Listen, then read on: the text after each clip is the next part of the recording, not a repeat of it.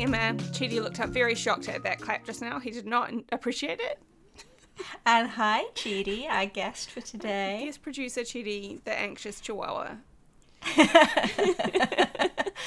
Um, I can't imagine a better guest for a podcast that requires us to sit still for like an hour and a half than um, an anxious chihuahua called Chidi. Yeah, it's very good. He's Oh. very he's a very good boy. He's asleep at the minute, or at least he's Uh, still. So Pretending.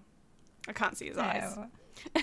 Uh, so we, we will see if he decides to get involved with uh, talking about history and how history is sexy. Yeah, yeah. Um, see if he has any opinions. Yeah, he might have opinions on um, pre-colonial Africa. Who knows? Who knows? When he has opinions, suggest. he has them very strongly. So we will we will know. Are you talking about his tiny little fart?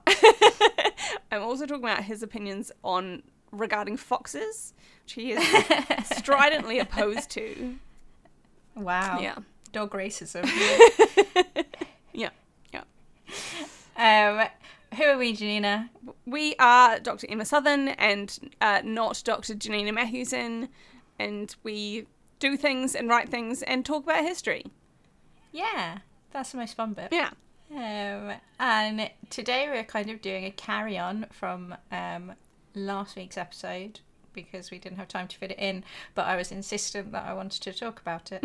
So um, the question is technically still from Lioness Feather and is tell me about great Arabic libraries. Um, but we're going to be talking about libraries in um, Saharan and sub-Saharan Africa, uh, specifically talking about the library of Timbuktu in Mali. Excellent. And I don't know anything. Oh. You're just going to tell me all about it because I tried to read up on it and my brain didn't work. That's all right. Yeah, having a COVID day. That's okay. a COVID mental health day. yeah, it happens. Um, but that's okay because I had a great time reading about it. So nobody knows anything about it. I only learned about it maybe a year or so ago when, for some reason that I now forget, I got really um, into trying desperately to find histories of Africa. Um, or just of any country in Africa um, that were not just colonial or modern histories or Yeah. post-colonial histories um, that were about ancient and medieval Africa, and they are quite hard to find. But I found one book which has a really fascinating premise, but the man who wrote it is the most boring man alive. And it took me it's almost a year to read it because I could only read one chapter at a time before just really like it was a genuine effort to stay awake while I was reading it. Um, it's called The Golden Rhinoceros by Francois Xavier Fauvelle. Um, because there is a lot more French work on um, sub-Saharan Africa than there is English language work Huh. uh, for whatever reason. Uh, yeah, but it is it's a struggle to get through. So interesting subject matter, boringly done. God, yeah, it should be illegal to write so boring. um, and but that has lots of stuff in it that was very interesting. Um, and one of the things that it kind of mentions in passing is this idea of um, Timbuktu libraries um, and Timbuktu as a, uh center of learning, um, which is something that I think is completely the antithesis of what you think about when you think about African history. Yeah. Um, which is that for a very long time, up until maybe the past like mm, 10 years, um, and even that is probably optimistic, um, for a very long time there has been this notion amongst European thinkers and writers and historians that Africa has no history. You don't um, say. that. White people being Yeah. racist about Africa. Not Um, be down with the feather. Yeah, and for it was like one of the things that is said about sub-Saharan Africa, particularly, um, is that they are no, they were illiterate societies. They had no literacy, and that they had no history. And I found this. This is a quote from 1963. Uh, so not that long ago, uh, Hugh Trevor Roper, who is a very famous historian, said on the BBC, Perhaps in the future there will be some African history to teach, but at present there is none. There is only the history of Europeans in Africa, and the rest is darkness. Jesus. Jesus, BBC.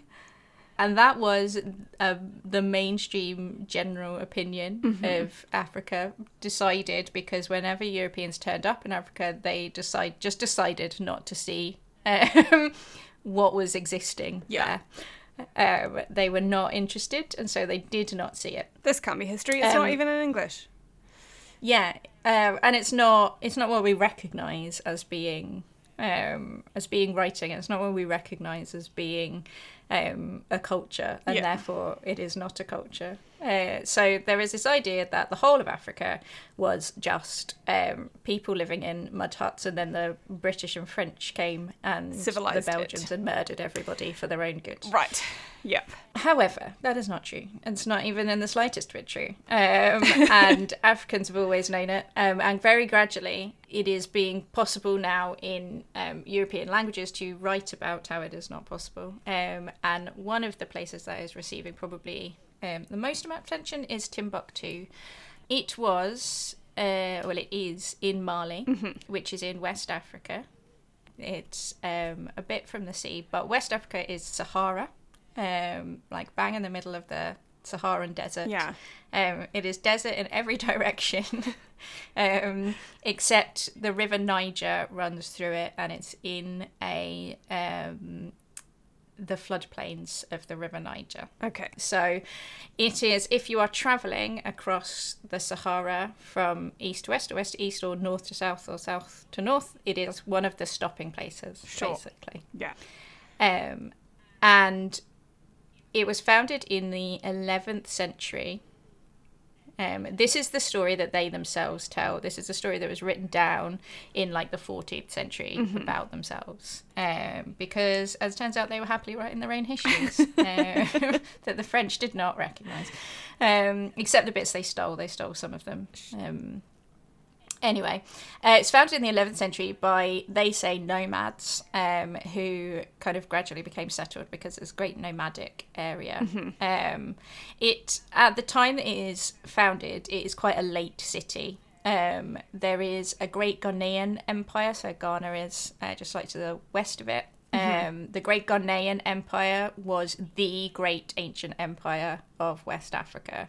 Um, it lasted for like a thousand years and was covered like a huge amount of territory and controlled quite a lot of that Atlantic coast um, and was massive. Eventually, that collapsed and the Malian Empire kind of grew. Um, but in between those two periods, Timbuktu was founded as a as a trading post, basically, as Sure. a place to stop and trade. Um, and because you have trade coming up the and down the Niger River into North Africa, and then you have um, trade going across, and you have from a lot coming from Morocco um, and Mauritania and Libya, and um, lots and lots of goods are moving up and down. Um, mostly, those goods are salt, gold, um, ivory, and enslaved people Sure. um, that are going like salt and gold all comes from Africa, comes from um, Saharan, sub-Saharan Africa, and the reason that the Ghanaian Empire was so massive is because it has all of these gold mines. Sure. Um, so a lot of wealth uh, coming out of there. Yeah, um, but uh, this kind of goes to Europe, but Europe pays no little to no attention about where it comes from. As far as Europeans are concerned, they are buying them from um, like Berber and North African um, and Arabic traders. Um, and those traders are going in like down and buying things and then coming back up and they're exchanging goods and stuff from um, from Europe and Arabia and Asia. But the Europeans have no further thoughts on the matter. Just don't trouble themselves. Yeah.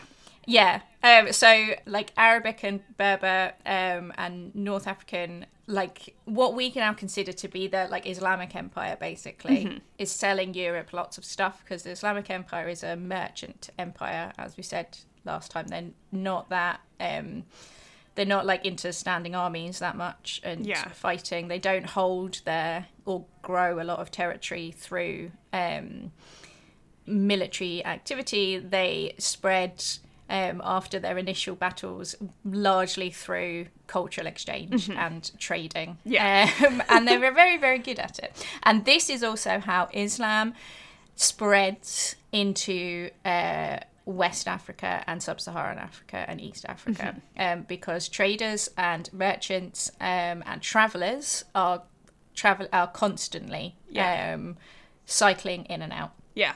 Um, And so the Islamic Empire, if you are to consider it fully, um, includes Mali and Mauritania and um, large parts of Africa, uh, which um, people do not consider. uh, because people don't pay attention. Um, al- Also, largely because there was a very um, fairly deliberate attempt during the colonial period to separate the concepts of North Africa and South Africa and Sub Saharan Africa as if they are separate and culturally distinct, and therefore it is totally fine to enslave people from Sub Saharan Africa because they are culturally and completely distinct from the people of North Africa who we're not enslaving. Okay, sure. So we just want to be really So- distinct about who we're oppressing and in what way. Yeah, exactly. Um, and it, it's all part of the creation of the concept of sub-Saharan Africa is um, part of the creation of people who are not really people, Right. and so um, that is how North Africa has also become kind of split off as a as an Islamic place and not uh, and therefore worthy of marginally more respect than um, Right. the white people tend to give sub-Saharan Africa. Sure.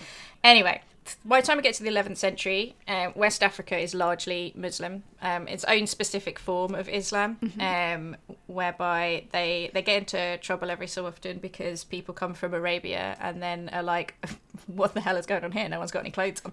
Uh, they are also um, wildly, wildly rich because they have all of the gold and they sell all of the gold um, and they have a great time selling all of the gold. Um, the first person from timbuktu who makes an impact on the european world um, is a guy called mansa musa. You might have heard of. He is probably the most famous person if you were going to talk about the middle ages the moment of medieval um, africa he might be the person that you know of. Mansa means like sultan or king. Yeah. um, mansa musa becomes mansa uh, because his predecessor who was a great uh, kind of expansionist uh, made his way to the atlantic and then decided that he wanted to see uh, what was on the other side of the ocean of the North Atlantic. Um, put together a navy to go and have a wee look, and then decided ludicrously that he was going to lead the expedition himself. Sure. Yeah. Why not?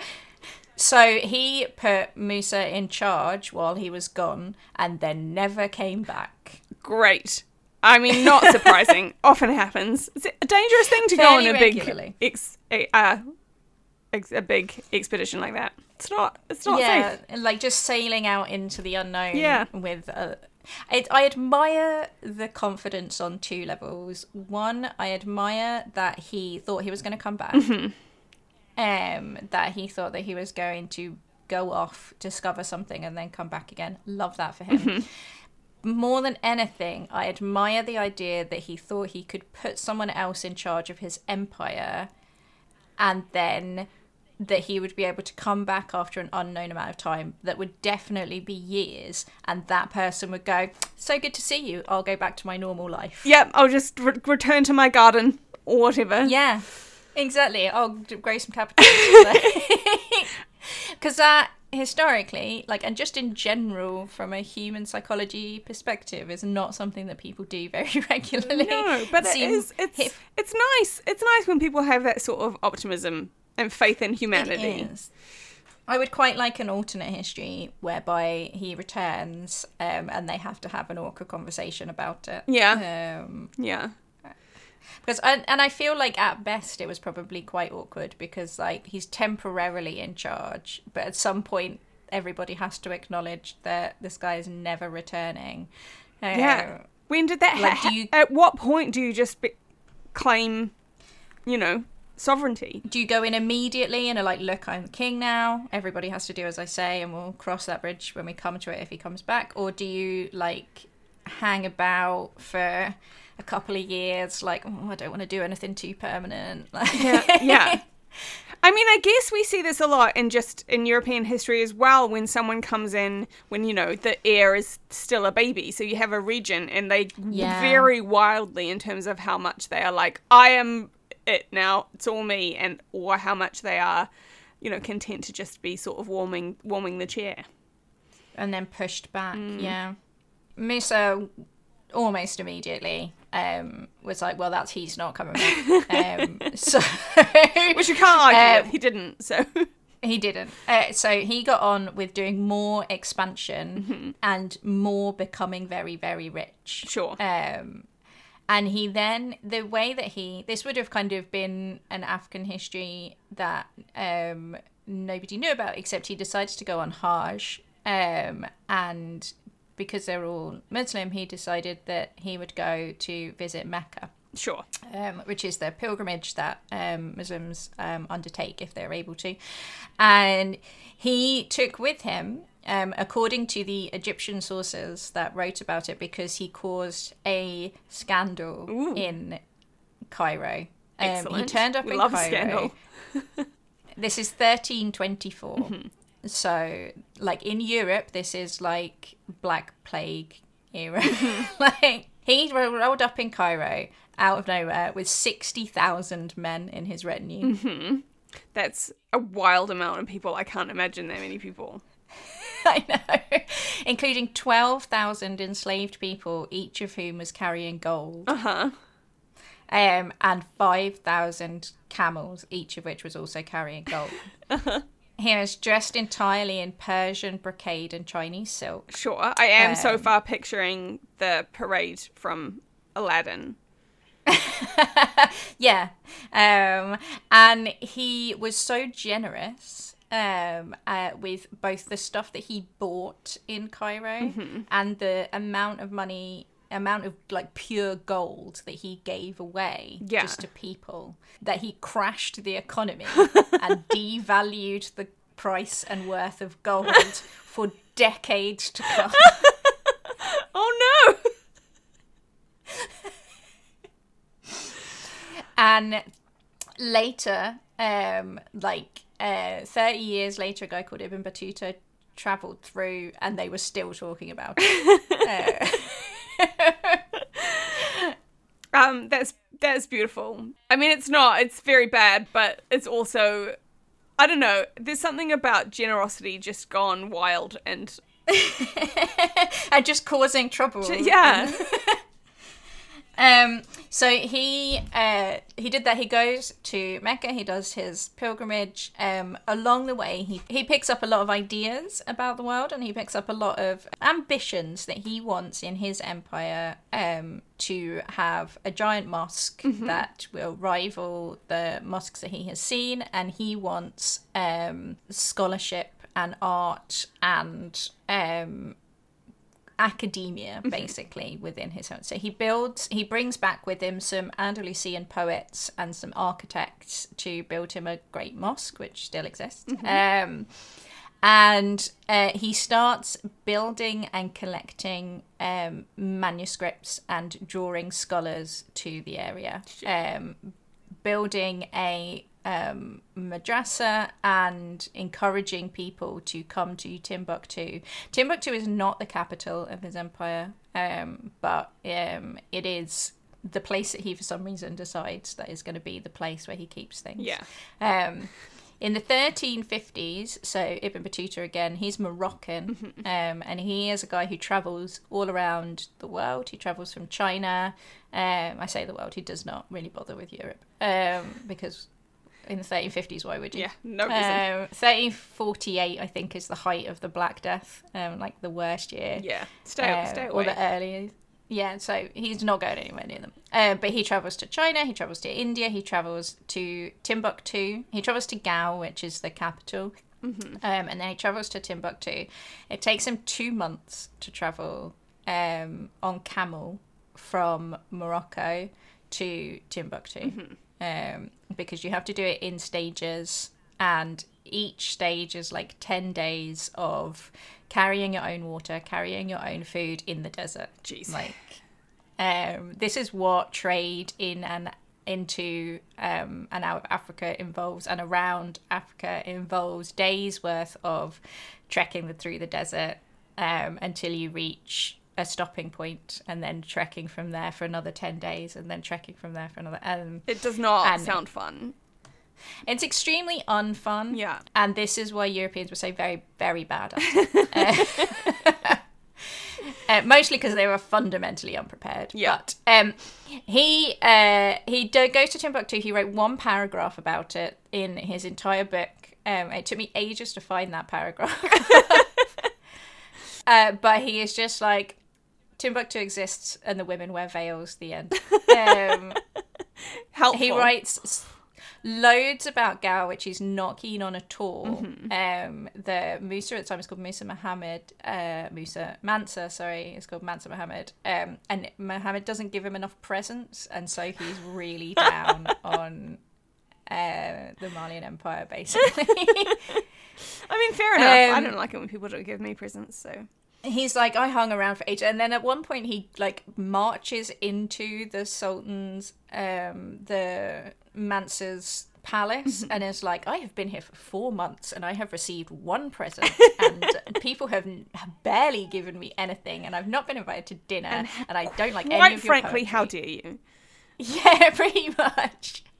Um, the hospitality apparently was not up to his standards. Um, but he, uh, yeah. So then he goes to Timbuktu and then he moves on um, and goes over into Mauritania. But he is unimpressed. But at the time, there was already a good madrasa there, and there was a mosque, and um, there was the beginnings of this um, literary culture of manuscripts and the preservation of and the sharing of knowledge. Sure. Um, then what happens is we had, we're going to take a tight, slight dip in the fortunes of Timbuktu, which is going well so far. um, which is that uh, a guy called Sunni Ali, um, who is uh, the founder of the Songhai Empire. Songhai are a ethnic group within Mali. Got involved with some kind of internal politics, and then took Timbuktu under uh, military force and then proceeded to absolutely rampage through the Malian Empire, um, destroy it, and build its own. Sure. Um, this involved basically setting fire to Timbuktu. Cool. Um, There's and always there's always got to be one. Someone's always got to come and just like burn everything down. Just I'll be honest, it happens a fair amount. Um, uh, and things are pretty bad um, for about 30 years until um, the Askia dynasty of the Songhai Empire starts um, in 1493. Um, so end of the 15th century. And the Askia dynasty, particularly the first of those kings, is very, very interested in um, scholarship and in in that Islamic tradition of sharing and developing new knowledge and discussing. And he starts pouring money into Timbuktu um, and building mosques um, and building. He builds a new mosque. So there's two already in um, in Timbuktu. What first is a 10th century mosque. It's, um, Sankore is called the Mosque of Sankore. Um, that's like the oldest and most prestigious. Mansa Musa built one, uh, which I'm going to mm, absolutely butcher the pronunciation of. It's called Jingabera. Um, uh, that was founded in 1327 and finished at the uh, after his reign. Um, so, and that's like the Great Mosque. Um, and then there was another one founded um, under Songhai called Sidi Yahya, um, which is named after a um, great teacher called Sidi Yahya at-Tadalisi, um, who is also known as, according to a guy called Al Sadi, the perfected pole. The pole is in P O L. stick, I think. Oh, right. Okay. Sure. Uh, he's definitely not from Poland. And it's not like a um a po- like a political poll. It's not a No. survey of the populace.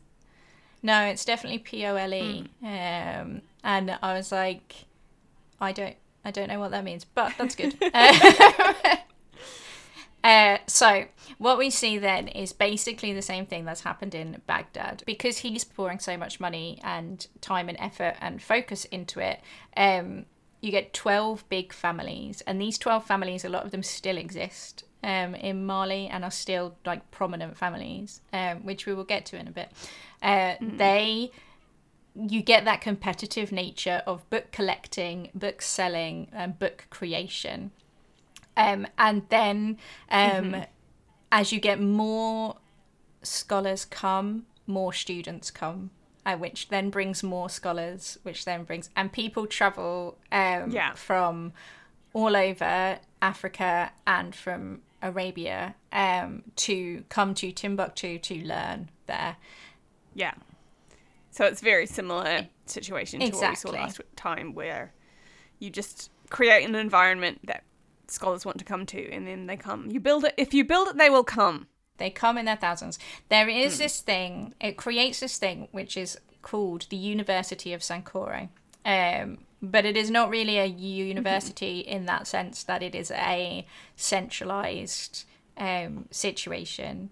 What Timbuktu becomes is a lot of individual scholars who are all attached to the mosques. Um, who have to mm-hmm. this is my favorite bit actually about the thing they have to get a license to prove that they can teach specific texts um, so they have to prove their expertise with specific text or specific areas um, in order to be allowed to teach them, which I think is just delightful. Um, but then they are mostly yeah. running yeah. those classes out of their own homes um, and maybe within the mosques. But um, the classes are kind of spread across. So I read a bunch of stuff that said there were like 180 universities in in Timbuktu in the 15th, 16th century. Um, but as far as I can tell from mm-hmm. reading, I read a very good book um, by uh, a guy called Usman Umar Kane uh, called Beyond Timbuktu: An Intellectual History of the Muslim of Muslim West Africa, um, and he's like they're not universities, they're mm-hmm. not like centralized. Um, it's not an institution, and they're not institutions. Yeah. They are individual scholars. So it's like 180 houses in the city, um, which is still a lot of houses. Sure. um, are um, are teaching various things. They are teaching um, mathematics, um, lots of re- lots of Sufi religious scholarship. Sufism is really big in Africa, which is um, mysticism, Islamic mysticism.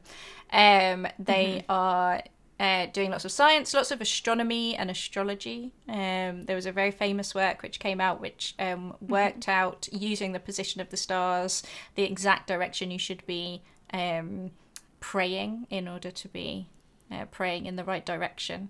So how um, lots of Greek mm-hmm. philosophy mm-hmm. as well, and medicine and logic, um, and a lot of other stuff that um, we saw last time. So they're reading Galen, they're reading Hippocrates, they're reading Ptolemy, um, and they're also producing mm-hmm. lots and lots of books. Uh, would you like to know some books that they produced? Definitely.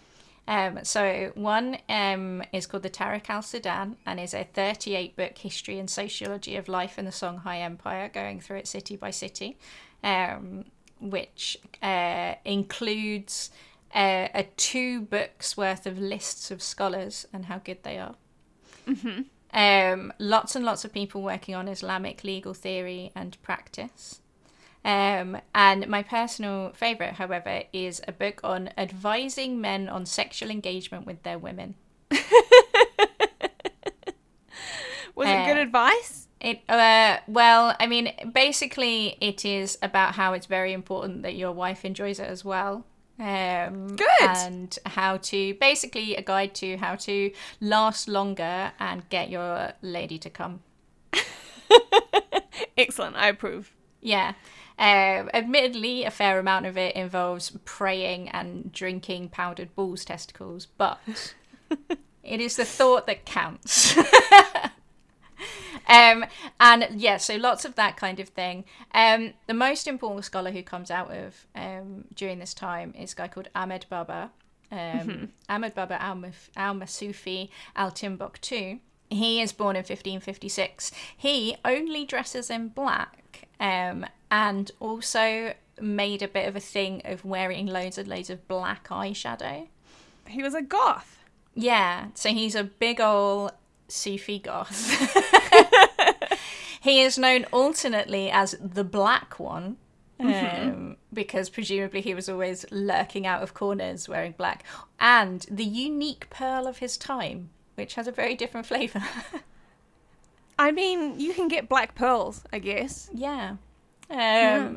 He uh, spent uh, his life writing lots and lots of books on lots and lots of things, from astronomical treatises. He wrote 60 books during his lifetime, um, but his lifetime was cut short. Um, so he would have written a lot, lot more. But he wrote a biographical dictionary uh, that's massive. Um, he wrote commentaries on the Quran. He wrote astronomical treatises. He wrote a book uh, on the ethics of slavery, um, mm-hmm. which is considered to be very progressive because he argues that um, basically that people there is no such thing as slavery based on race as a slave that is um, like as a race that is suited for slavery, basically. Right. So there's no such um, thing as as people who are insufficiently people to not be slaves. Exactly. And he also argues he doesn't really argue against slavery, but he basically argues that um, it's not very nice being a slave, and we should feel very sorry for them, and therefore you should be you shouldn't treat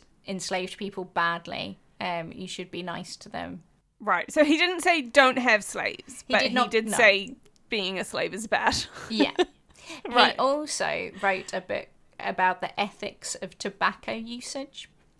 Um, which shows the massive extent of trade, global trade at this time. Um, yeah. Which is that tobacco, which comes from the Americas, was widely being used in uh, Mali. Yeah. Um, in the mid 16th century. Um, and he uh, there were a lot of conversations at this time about tobacco and whether it was um, addictive, and if it was addictive, was it should you be using it, um, or was it in the same category as alcohol? Um, Interesting. And, um, should it be therefore be considered to be haram? Um, so uh, there are a lot of various ways. He decides it's not addictive, and therefore it was fine to use. okay. Which he was wrong about, but you can't he be was very wrong. No, yeah, I mean he didn't have you know a, a, a lab to test yeah. his theories, so. Um, so he's writing. He has a personal library of one thousand six hundred books, um, mm-hmm. which he considered to be very very small. Uh, uh, but the reason that we know the size of his personal library is that he was kidnapped um, and was uh, taken into slavery by North Africans during a uh, attack on Timbuktu uh, mm-hmm. by the Moroccan Sultan. So what happened is the Moroccan Sultan, for some reason, just decided Timbuktu is having this 100 glorious years of scholarship and peace and gloriousness. He thinks, mm-hmm. I would like that. so I shall take it. Yeah, so he basically writes to the um the Mansa and says, or the Sultan and says, I would like Timbuktu, please. and they go, no. um, at which point he invades, um, obviously. Sure. Uh, he uh, and he kidnaps a whole bunch of people, takes them back into slavery, and one of them um, is Ahmed Baba, who he um, just sort of keeps. Uh, sure, sure. Uh, why not? Which is not uncommon. One of the best um, discussions of Timbuktu that we have, and most best descriptions of what Timbuktu is like, um, comes from a guy known in Europe as Leo Africanus, uh, mm-hmm. uh, which was not his name. Okay. His name was Al Hassan ibn Muhammad al Wazan al Fassi. That's um, very different. It is very different. So he was an Andalusian um, Berber uh, mm-hmm. So what is tends to be called in some of the books that I read a Spanish Moor. Sure. Um, but he is uh, North African. So he was a diplomat. He visited Timbuktu as a representative of the King of Morocco, the Moroccan Sultan. Um, mm-hmm. He was based in Fez. Uh, and he, on his way back, was captured um, and enslaved by Christian pirates. mm-hmm. who were then um, so delighted that he, at his learning and his literacy um, that they took him to the Pope um, yeah. and sold him to the Pope. Sure. I am um, worried that the Pope was buying people. the Pope was buying loads of people. The Pope was so impressed by how clever and um, uh, erudite he was in that kind of way we can imagine him saying something like, "Gosh, you're very well spoken for a black person." Um, sure.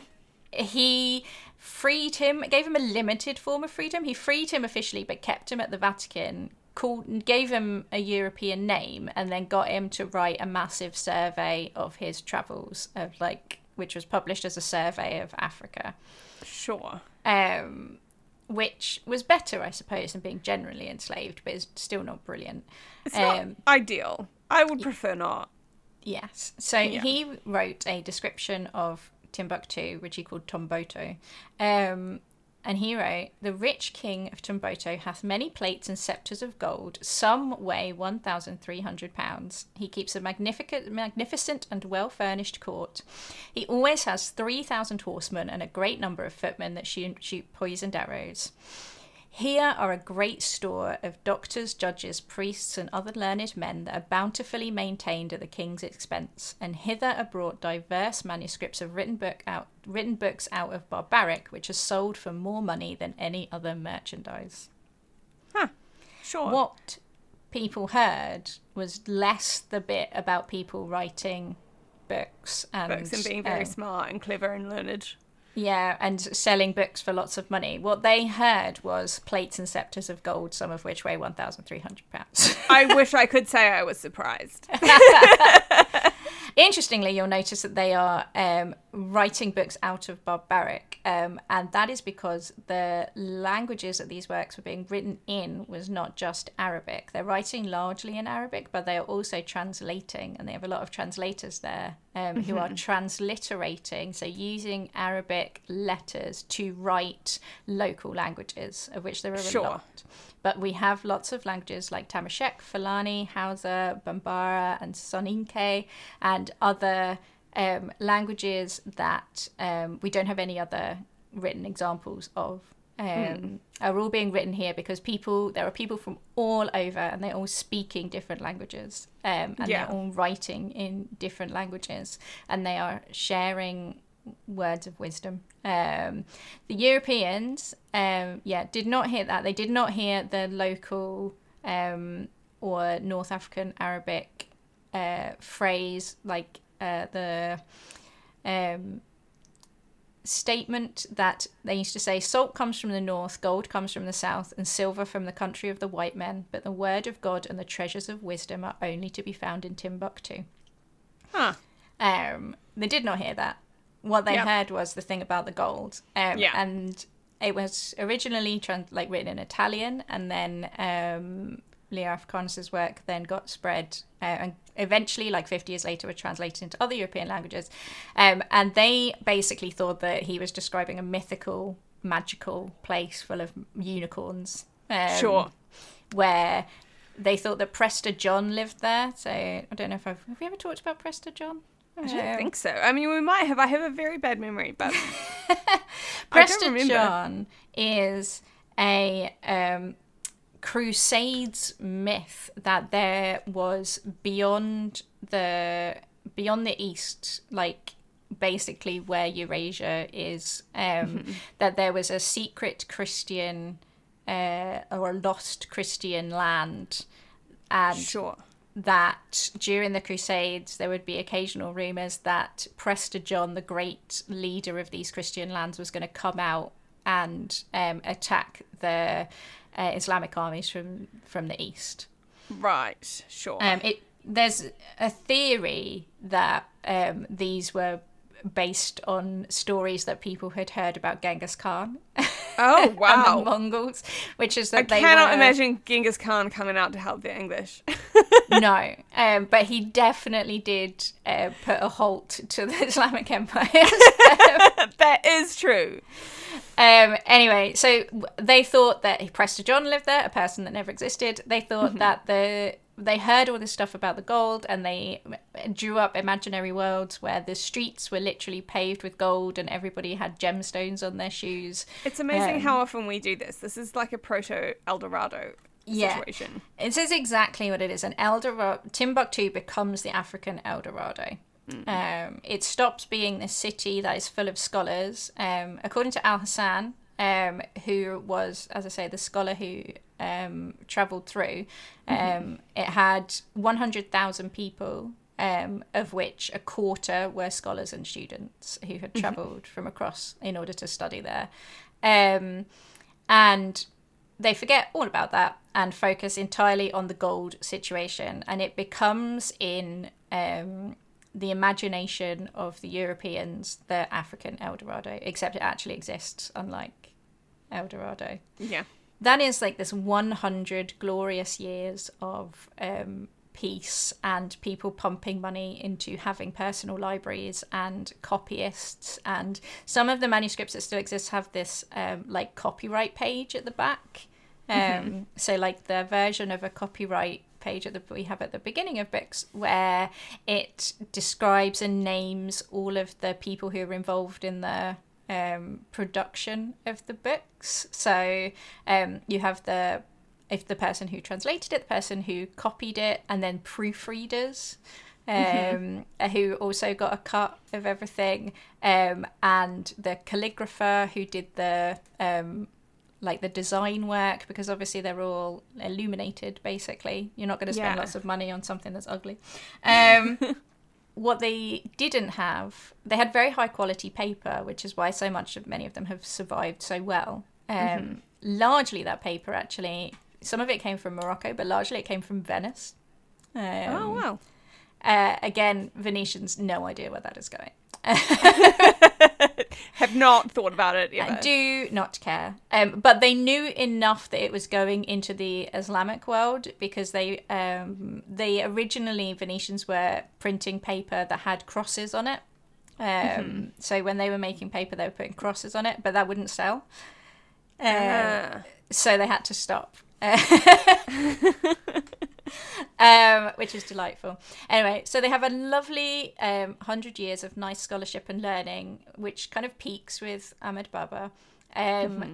And then 1591, you get this um, invasion into by the Moroccans who decide that they want it. Um, the Moroccans take Timbuktu, but they want it for its glories. So they keep it in and continue that scholarly tradition, mm-hmm. but as a jewel in the empire rather than as the center of everything. So right. whereas the Askia were like, this is the most important thing about us, they're like, this is the thing we stole and we like it very much. Um, right. Yeah. Um, and that continued until. S- Christ. Livia just fell right off this. oh, baby, how did you do that? Oh, anyway. Animals are conspiring. They're in a competition to cause the most disruption possible. they really are. She just rolled over and rolled right off the desk. oh no! Is she okay? she is fine. She's run off in humiliation. uh, right. Um, so the scholarly tradition, that tradition of it being a place of learning where scholars come, continues for another 200 years um, and uh, is very successful, um, but not in the same glorious way. Uh, yeah. Until what happens in the 17th century um, is there is a Sufi reformer movement in the Niger Delta, um, mm-hmm. in the inner Niger Delta, so in other parts of what is now Mali, um, that uh, is very similar to um, jihadi movements that we see today, like incredibly narrow interpretation of Islam, a very, mm-hmm. very um, conservative interpretation of what is allowed and what is haram. Um, mm-hmm. And these. Which is obviously not something that just happens in Islam, it's religious fundamentalism. Yeah.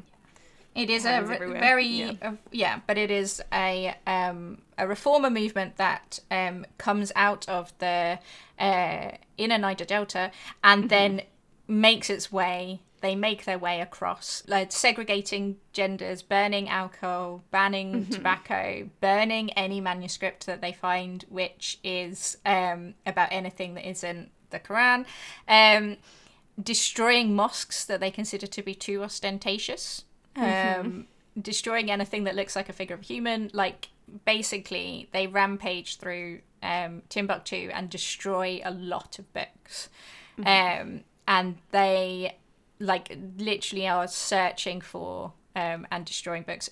But the people of Timbuktu are so dedicated to um, their scholarship and to their collection and the belief that they are protectors of this knowledge. Um, mm. That they just find ways to hide it, basically, and they hide a lot and protect a lot, and it's genuinely impressive. Um, hundreds of thousands still exist mm-hmm. of manuscripts and there's like loads of work being done on them at the moment um, and largely because the people as people rampage through and this is not the first or the last time that anyone tried to burn everything um, they hid them really really well yeah um, and then uh, that kind of takes the shine off of timbuktu a lot um, but what happens is that then the europeans come oh, this is going to be fun. Beginning with uh, the Germans, a, Ger- a, guy called Heinrich Barth is the first person to show up in Timbuktu. Um, mm-hmm. They immediately try to kill him because he is a non Muslim and the rulers at the time don't want non Muslims anywhere near them.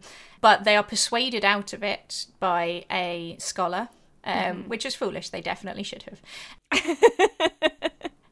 he comes back and writes very insultingly about them, basically saying that they have like a limited curiosity in language, and they have they are. Um, he says that they're very attached to their books. Um, in and yet they have limited curiosity and knowledge.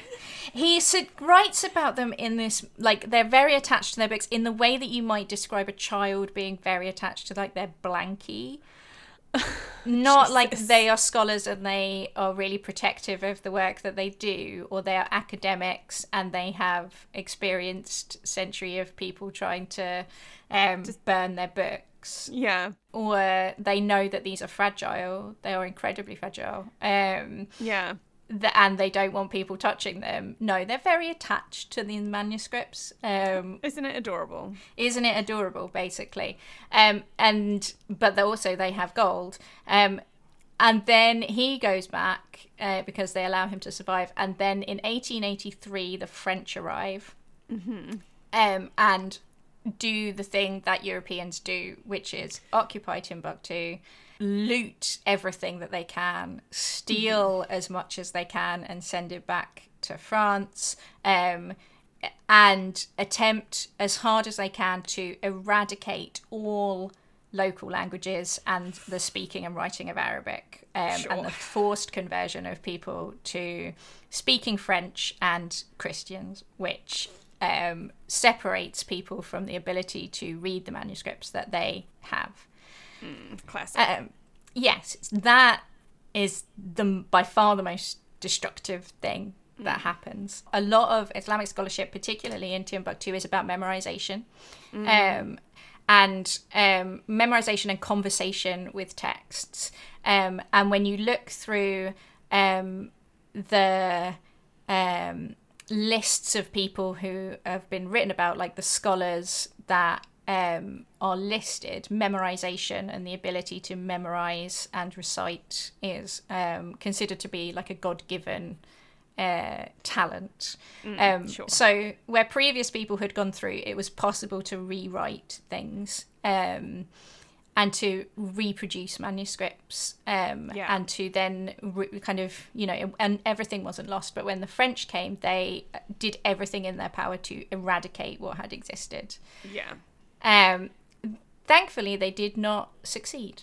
and in the um, the libraries existed in people's houses and were hidden and were um, protected. And because so much of it was in personal houses rather than being in one big library, it was possible for people to hide mm. them in chests and hide them in basements and hide them in walls and attics.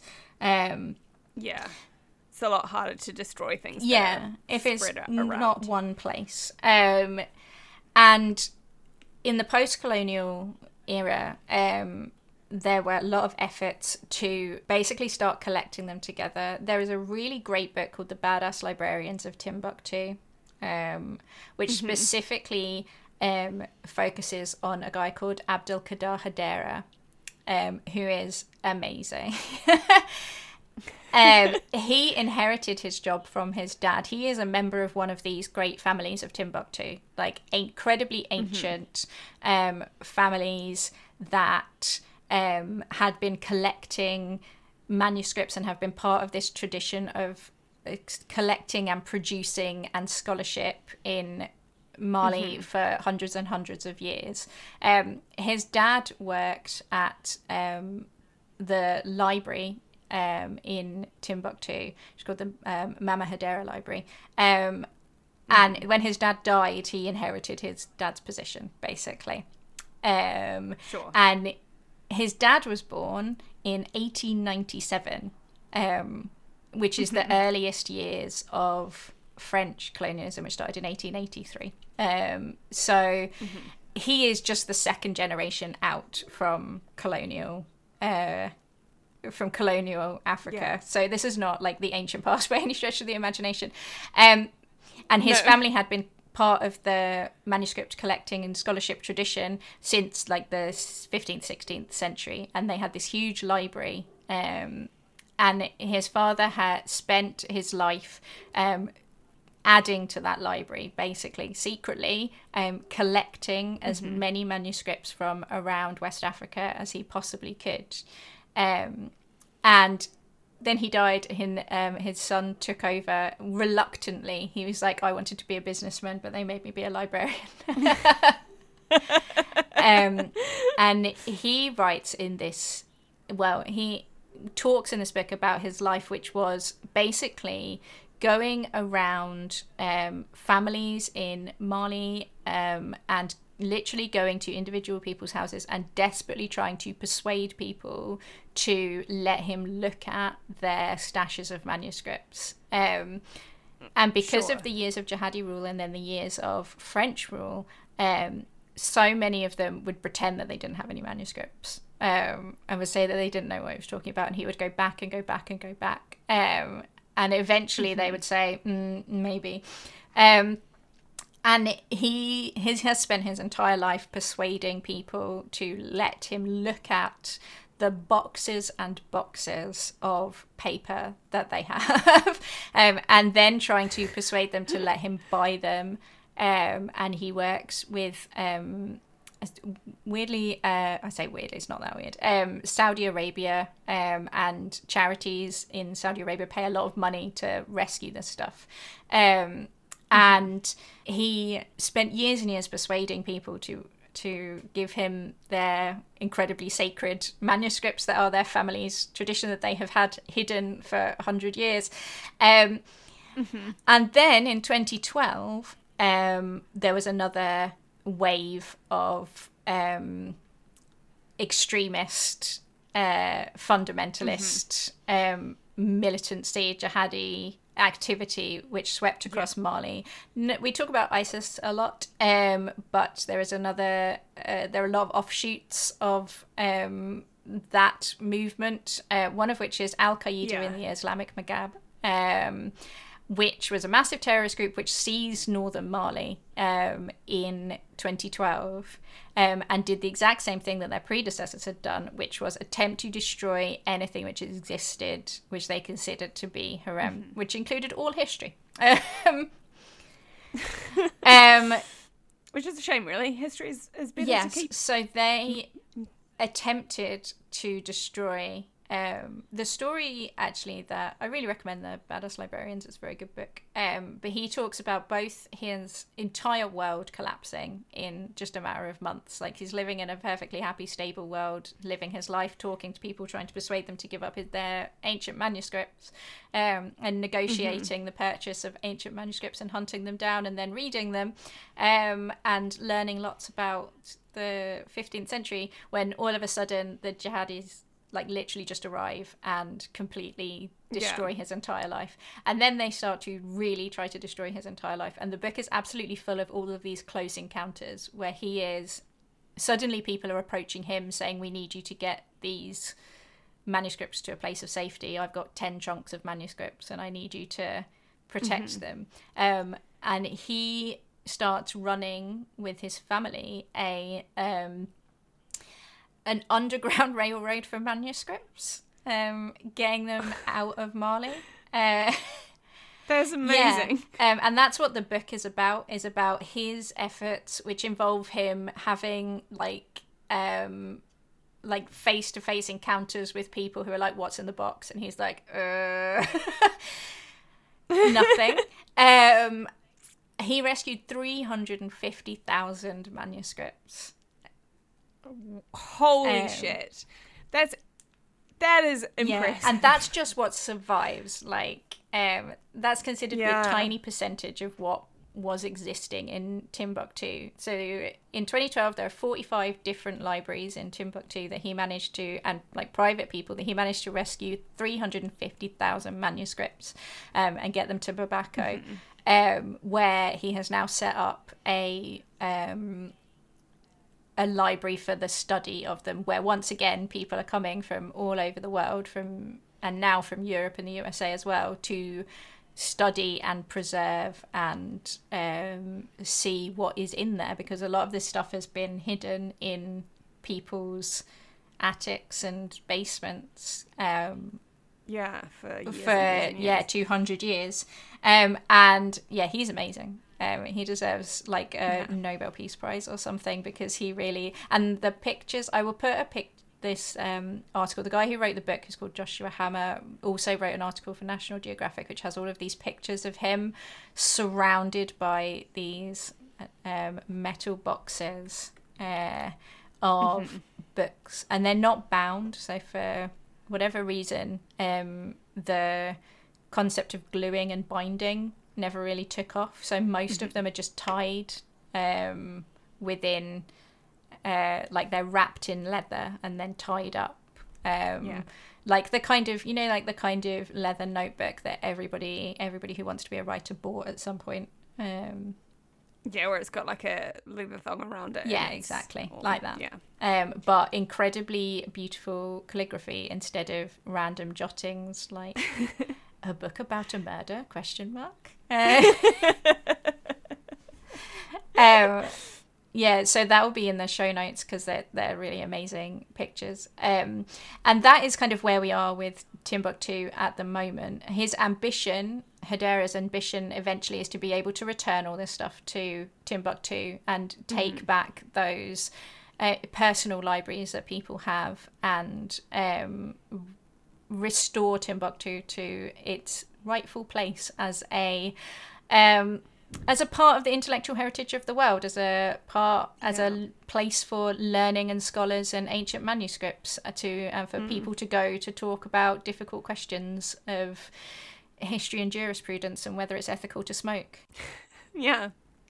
Is it like, is he working on digitizing the manuscripts, or is he mainly concerned with preserving the physical? He is copies? primarily concerned with preservation because they are all largely fallen to bits. Um, mm. But I believe that there are digitization efforts. There's various different people who work on them now. Um, yeah.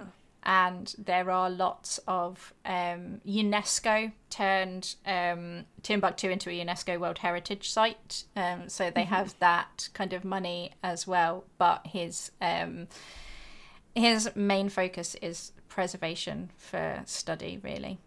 Um, yeah. Which is like he, his main care in life is worrying about those manuscripts.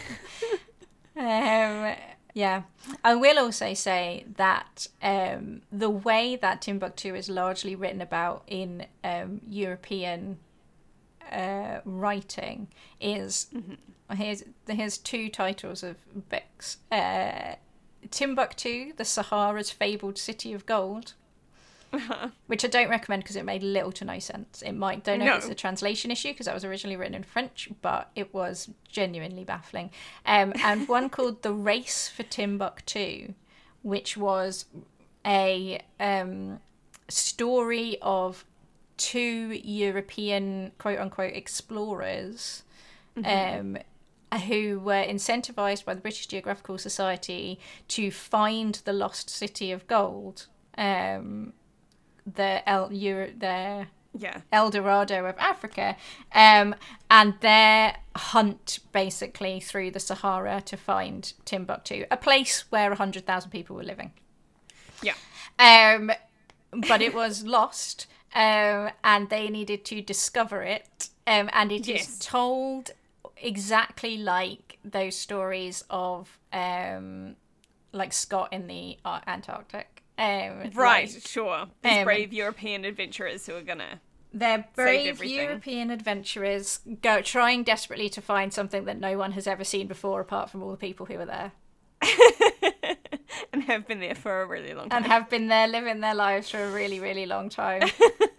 um, and then the discovery of it, discovery, quote unquote, is treated as this like marvelous thing, and they're rewarded, and obviously they get to keep all the spoils, um, and yeah. they get also given a prize by the Geographical Society. Um, and it's like, oh, great, uh, you just yeah.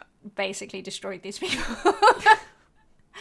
um, wish you hadn't bothered actually. Um, yeah and that's that's Timbuktu, the great um, place of learning. It is the most famous, but by far not the only place in um, Africa. I don't want it to seem like there is only one, um, like one place where people hung out and did um, and did work. work. Yeah, there's yeah. loads of places. Um, that Mauritania, there's loads in Mauritania. Um, Iwalata, Chinguetti, and Tishit all have loads of libraries, um, but mm-hmm. also like Senegal and Chad and um, Niger and Nigeria and lots of places and Ghana where there are li- like libraries and s- cities of scholarship um, that yeah. are outside the Malian Empire or the Songhai Empire. Um, and it's just that um, the work that has been done to bring them to the attention and to make it clear that they exist uh, to Europeans has been limited by the fact that Europeans tried to eradicate them.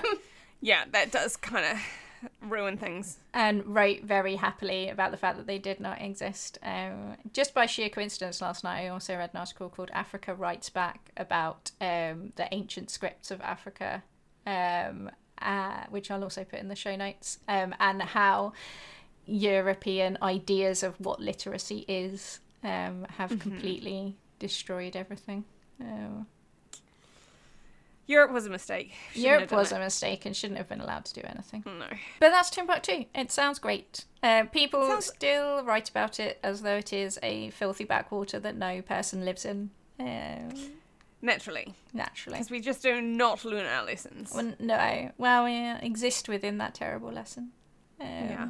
Uh, the terrible lesson is that we the colonial stories that Europeans told themselves in order to make themselves feel brilliant about the fact that they were destroying an entire continent um, and all of the many multifarious cultures that existed within that continent was that none of those cultures existed.